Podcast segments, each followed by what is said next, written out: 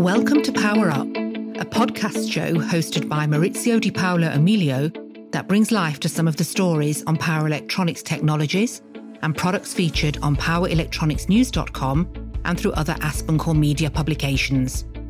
In this show, you'll hear both engineers and executives discuss news, challenges, and opportunities for power electronics in markets such as automotive, industrial, and consumer. Here is your host, editor in chief of powerelectronicsnews.com and eeweb.com, Maurizio Di Paolo Emilio. Hello, everyone, and welcome to this new episode of Power Up. Today, we will introduce the agenda of Power Up Virtual Conference of the next week.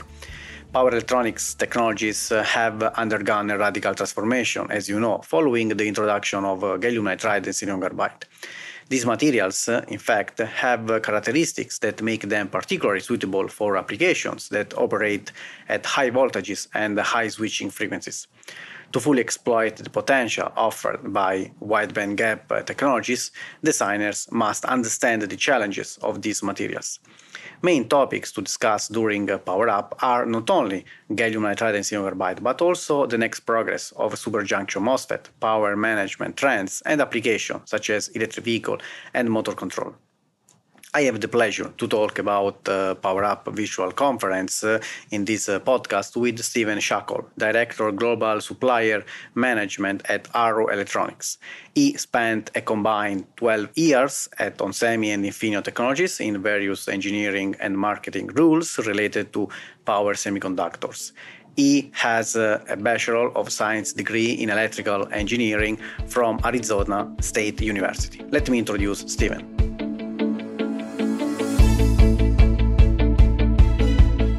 Hi, Steven. Welcome aboard. How are you? Good, Maurizio. I'm uh, glad to be here and looking forward to uh, Power Up next week. But uh, let me uh, introduce myself. I'm uh, Steven Shackell, the uh, Director of Global Supplier Management at Arrow Electronics, where I'm responsible for the Advanced Power Technology segment at Arrow globally. And what that means is for advanced power, we're focused on specifically wide bandgap devices such as silicon carbide and GaN, but also extending into all other power uh, semiconductor spaces as well, such as silicon MOSFET, superjunction, IGBTs, and so forth. Great, good. So Power Up is uh, is coming back next week. Uh, uh we have this uh, conference. So, what are your expectations. So this year, the main topics, uh, as said earlier, are wide band gap, semiconductors, gallium nitride, semicond- uh, silicon carbide, but not only superjunction MOSFET. Uh, we will analyze several applications, also analyze several applications in power electronics. Yeah, so first, I'm going to say I'm expecting another great year for Power Up. Uh, looking at the lineup of uh, impressive speakers in the agenda, so I'm sure we'll get some enlightening insights during the lectures and also some energetic discussions on the panels that you'll be hosting, Mauricio. And then also, as far as the topics, um, I'm really glad to see topics outside of wide bandgap. Wide bandgap is a highly important topic as it is quickly evolving and finding new homes. But we really can't forget that there are still really a lot of new developments occurring in silicon MOSFETs and IGBTs that are keeping them competitive in the market as well. So, really happy to see a, a diverse lineup of topics even outside of wide bandgap. Then, if we look, um, I did notice a couple of things that stood out to me in the agenda. One is the the topic of wide bandgap in motor controls. I remember a few years ago that this was barely talked about at the benefit as the benefits are not as clearly visible. But today um, we have multiple talks about it, and and looking forward to see what they have found during next week's Power Up. And then the the last thing I'll mention there is just there's two words that stood out to me, and that's revolution and decarbonization the, these words are mentioned multiple times throughout the agenda, and it, it really reflects on the fact that the world needs wide bandgap power se- semiconductors to drive a revolution in the world towards decarbonization. So we will talk about uh, decarbonization. Before that, uh, so you mentioned panels. So I will moderate uh, three panels. One about uh, wideband gap, gallium nitride and silicon carbide. Another one uh, in specific about uh, reliability for wideband gap, and another one on day three uh, a, a, panel about uh, power management trends. So a lot of great speakers will share their thoughts.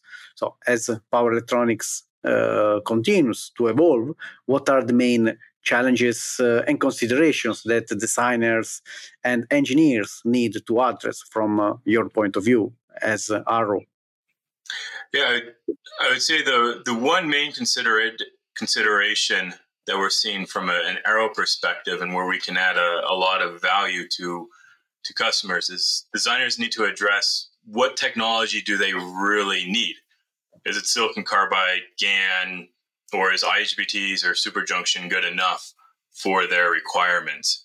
So it's not all applications need silicon carbide or and same can be said for GaN. So it's needs to be clearly understood what um, what are the requirements that they're trying to design for and they may not need to do a, a, full redesign of their system to move to silicon carbide or GaN. They could get that needed improvement by the new generations of IGBTs or superjunction devices out there. Um, from a challenge perspective, it's it's clear that the supply of silicon carbide hasn't really caught up to the demand for silicon carbide as it's accelerated so quickly that this they can't install enough capacity to to catch up to that demand. So designers are having to think ahead before um, of how am I going to make sure I get the silicon carbide devices when I go into production. So they're having to design dual or triple sources for those for those sockets. And that leads to a, a different challenge of not every silicon carbide or, or GaN device is driven in the same way with the gate drive voltages. So they're having to make compromises or or make design changes to adjust for that as well. So I think those are the the main consideration and the main challenges that designers are going to be facing today. So going ahead, what are the uh, the future prospects of wide band gap materials uh, in this uh, industry, again, silicon carbide, but also other materials. You mentioned decarbonization. So, are there any new developments uh, or advancements on, on the horizon that could improve their efficiency and impact on decarbonization efforts?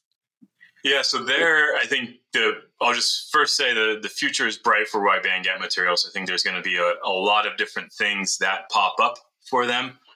I we may not even know what they are. Um, example is one of those is eVTOL or vertical takeoff and, and lift uh, landing craft mm-hmm. that is purely enabled by silicon carbide technology and the efficiencies and power densities that they can get there. So there's going to be other applications like that that are going to be emerging. And with that, there's we're in the early stages of wide band gap semiconductors. If you look at what MOSFETs, silicon MOSFETs, are still doing in terms of efficiency and performance improvements, they're still getting 10% improvements in their figure of merits. And they've been around for a long time. Mm-hmm. Silicon carbide and GaN are really just starting off, and we're seeing huge generational leaps in terms of performance that's just going to further impact the uh, their efficiency and ultimately decarbonization efforts. Let's focus on uh, silicon carbide. So a lot of uh, investments in uh, in silicon carbide manufacturing, uh, uh, but also reliability. So we will talk about reliability testing during uh, the panel on day on the second day. So what's your thought about this technology um, for electric vehicles for energy renewable energies? Yeah, I would say uh, a lot may a, your statement of a lot of investments may even be an understatement, Maurizio, as it seems there's a, a weekly occurrence for announcements around a silicon carbide investment. So there's a lot of activity happening there, huge amounts of money being spent to to incapacity for silicon carbide. So it's uh, understood from the manufacturer's side that uh, they need to be putting money there. And then from my thoughts of the technology, one huge fan of it as I see it's a technology that is helping the world accelerate and drive this revolution towards decarbonization. It's doing it in so many different ways. You mentioned electric vehicles, right? It's enabling longer range in electric vehicles. It's making industrial motor drives more efficient, which today they actually consume nearly 45% of the world's electricity. So if we make slight improvements there, we can have dramatic savings in terms of how much energy and electricity we are consuming as a as worldwide. And then looking at solar inverters, they're making them more efficient, more cost effective, so making them more desirable for new installations. And then I mentioned before eVTOL, it's completely enabling new innovations. So eVTOL is one of those, and there's going to be many more applications that are enabled by silicon carbide. So, Steven, in conclusion, Power Up uh, is coming back. Is back next uh, next week. Power Up dash expo.com is uh, an opportunity for engineers, managers, academics, uh, students from all over the world to, to learn the latest advances and applications in uh, power electronics uh, and related uh, technologies. Let me say that uh, power electronics is everywhere. Tell me your final comment about Power Up and what will be the next frontier for these technologies. Yeah, one really looking forward to that to power up next week. It's going to be uh, really a, a, great expo and con- conference there. A lot of great topics. Um, I I went through the speakers as I mentioned in the beginning. A lot of well known, um, great speakers there. So I we're for sure going to get uh, a great uh, knowledge from them. And then as far as you know, anticipation for what the frontier looks like. Power electronics is now becoming the something exciting to talk about in the semiconductor yeah. world and, and even beyond semiconductor worlds. It's making its way into the government, political conversations, and so forth. So it's it's definitely a very bright future and and frontier there. I think if I look at what manufacturers are look going to do in the next developments, I'm hoping that they make some generational leaps in terms of packaging. As the packaging today that they're using is really based on silicon devices, and having some innovation in the packaging would definitely help us get more performance out of the wide band gap materials. And looking at the applications, Silicon carbide has already conquered really automotive, specifically in the EV traction space or the traction inverter space. So I'm looking to see more uses in the industrial applications such as motor drives. And then same for GaN. They've done well in the power supply space, but I see in the next couple years making a significant impact on the automotive market.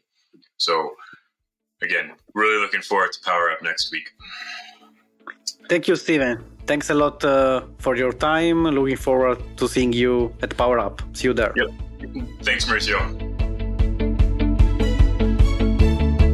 That brings us to the end of this episode.